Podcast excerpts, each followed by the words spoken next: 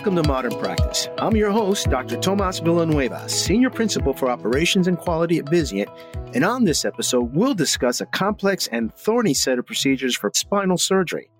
They're difficult to code and can involve query situations that can be very challenging. Joining me to sort through the challenges is a guest who's making a return visit to the podcast, Rachel Mack. Rachel, welcome back to Modern Practice. Thank you, Tom. So happy to be here. So why don't you tell us a little bit about your background and what you do at Vizient? Sure, Tom, I'd love to. I am currently a consulting director of CDI for Vizient. And when people ask me what I do, I tell them a little bit of everything. One, we go around the country and try and improve client CDI and coding programs. Lots of times there's many holes in the Swiss cheese and a lot of work that takes to improve that. But that's one of the things I do. Another thing I do is things like this, lovely podcast with you. I get to film some stuff in the studio. I am also one of the people that is, I wouldn't say in charge, but definitely with my colleagues, improving our education on a year-over-year basis. So all of the offerings that we offer to our clients, I have a heavy hand in that. So I do a little bit of everything at Vizient. That's great to hear. So during our show prep, we spoke about that. I actually do see quite a bit of lower back pain in my practice and specifically patients that eventually require surgery. But let's start with an overview here. What's the current situation with spinal surgeries? Yes. So one of the reasons I was really excited about this topic for this podcast is because there are around 1.62 million instrumented spinal surgeries or procedures every year in the United States. So this includes surgeries that involve multiple procedures during the same visit, and more than 352,000 interbody fusions are performed during the year in the reports that we examine. So that's the most common procedure that we see. So I wanted to talk about this because it's everywhere, and I feel like it often gets overlooked in CDI encoding. I can see that. And these procedures tend to be quite lucrative for most of our organizations, aren't they? They are extremely lucrative, which I've got a couple of really good examples of that coming up in our podcast. All right. Based on what I'm seeing as our population starts getting older and unfortunately get heavier, are we seeing that the number of spinal surgeries are actually increasing in our country? Yes, this was another fascinating piece of information I found in my research. So there was a 15-year long longitudinal study by the National Institute of Health completed in 2022, so relatively recently.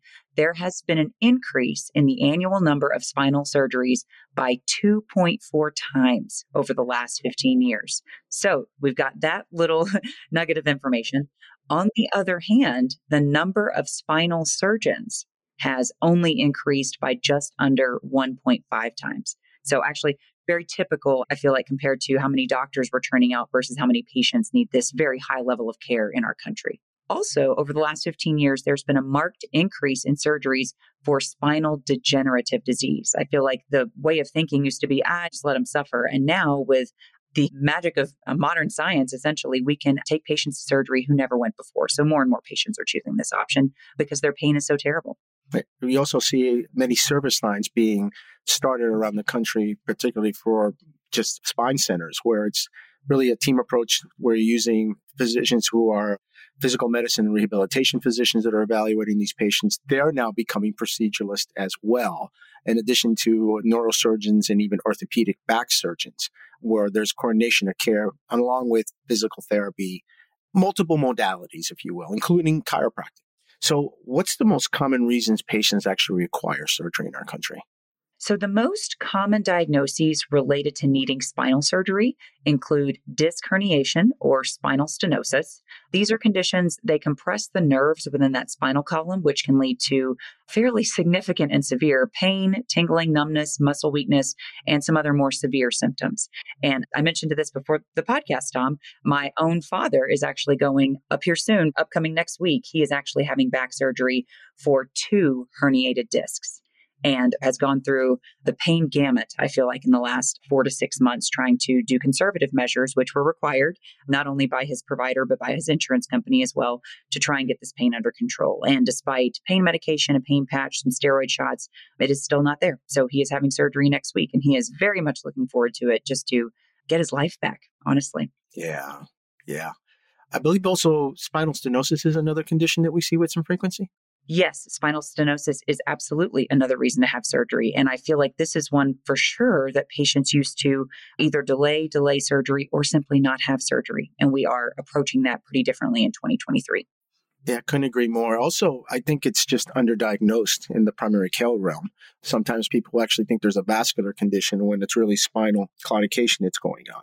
Absolutely. Also, not a knock on the American healthcare system, but we're in good company, so we can talk about it. But a lot of people do not go to primary care visits. They simply put it off. And this is one of those conditions where it can be a slow creep pain or it can come on very suddenly. So some of these patients end up truly, they can't get up. They can't get off the floor. They can't sit up off the couch. Their family can't pick them up. And they end up in the ER for these conditions as well, unfortunately. So we talk about as common ones being herniated disc disease and spinal stenosis. Are there other reasons that people are getting surgeries nowadays? Yes, Tom. Many patients have spinal surgery due to an unstable spine, like in spinal fractures and spondylolisthesis. And by the way, spondylolisthesis is one of my most favorite medical terms. Every time I see it, I have to say it over and over in my head. But spondylolisthesis is a condition involving spine instability, which means the vertebrae, and this just sounds awful, but they move around more than they should. And in this condition, a vertebra could slip out of place and move into a vertebra below, which is just crazy to think about. Are there even less common procedures that we see or for conditions that require or you can get procedures for?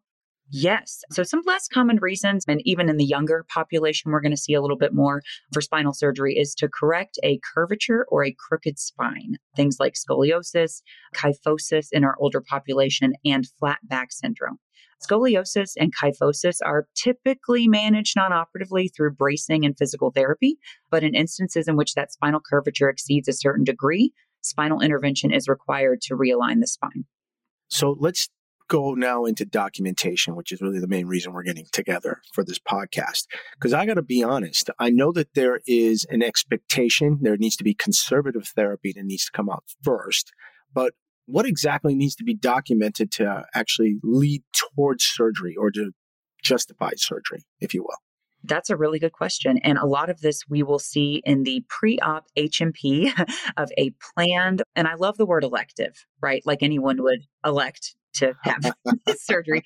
The way I phrase it is a planned surgery. We will see reasons for that in the patient's HMP. So the surgeon will say things, and again, they're not typically the best documenters, so sometimes we have to prod them a little bit, but they will document things like has attempted multiple conservative measures, has tried the things we were mentioning earlier, has tried steroid injections, pain patches, pain medications, PT, OT, all sorts of therapy without avail. And now they are here presenting for spinal surgery. And unfortunately, this is often not typically with Medicare patients and not typically with VA patients, but this is the world we're living in our country.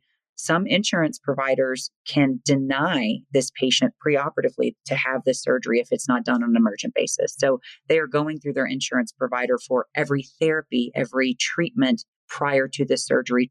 And again, they're in pain the entire time. Some of them 10 out of 10 pain where they can't walk, but they are proving, look at all these things I've done. We're dead serious here. This herniated disc or spinal issue is terrible. And they have to kind of check that box before they'll be approved by their insurance company. So usually pretty thorough documentation, even for surgeons, said with love and kindness in this space for sure, because they have to prove that need for this planned surgery.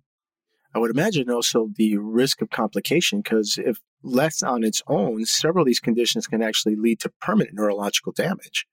Absolutely. And the other thing is, too, some of these patients may, even before surgery, which is just terrible to think about, they may be on their way to developing things like neurogenic bowel, neurogenic bladder, some type of paralysis, some plegias because of those nerve compressions. The longer you put off surgery, if you really need it, if those conservative measures aren't working, you're going to have those pre-op complications. And the longer you go and then have surgery, the more likely you're probably going to have some post-op complications as well. Rachel, great information. We'll continue our discussion in the next episode. And to our listeners, you can contact Rachel at her email address in the research section of our podcast page. And if you have any additional questions pertaining to modern practice or simply want to send us your comments, please contact me at our email, modernpracticepodcast@vizientinc.com. We posted a link in our research section as well. And please join us for other Modern Practice podcasts. Subscribe today, like us, or send us your comments. And now, I'm Dr. Tomas Villanueva. Thanks for listening.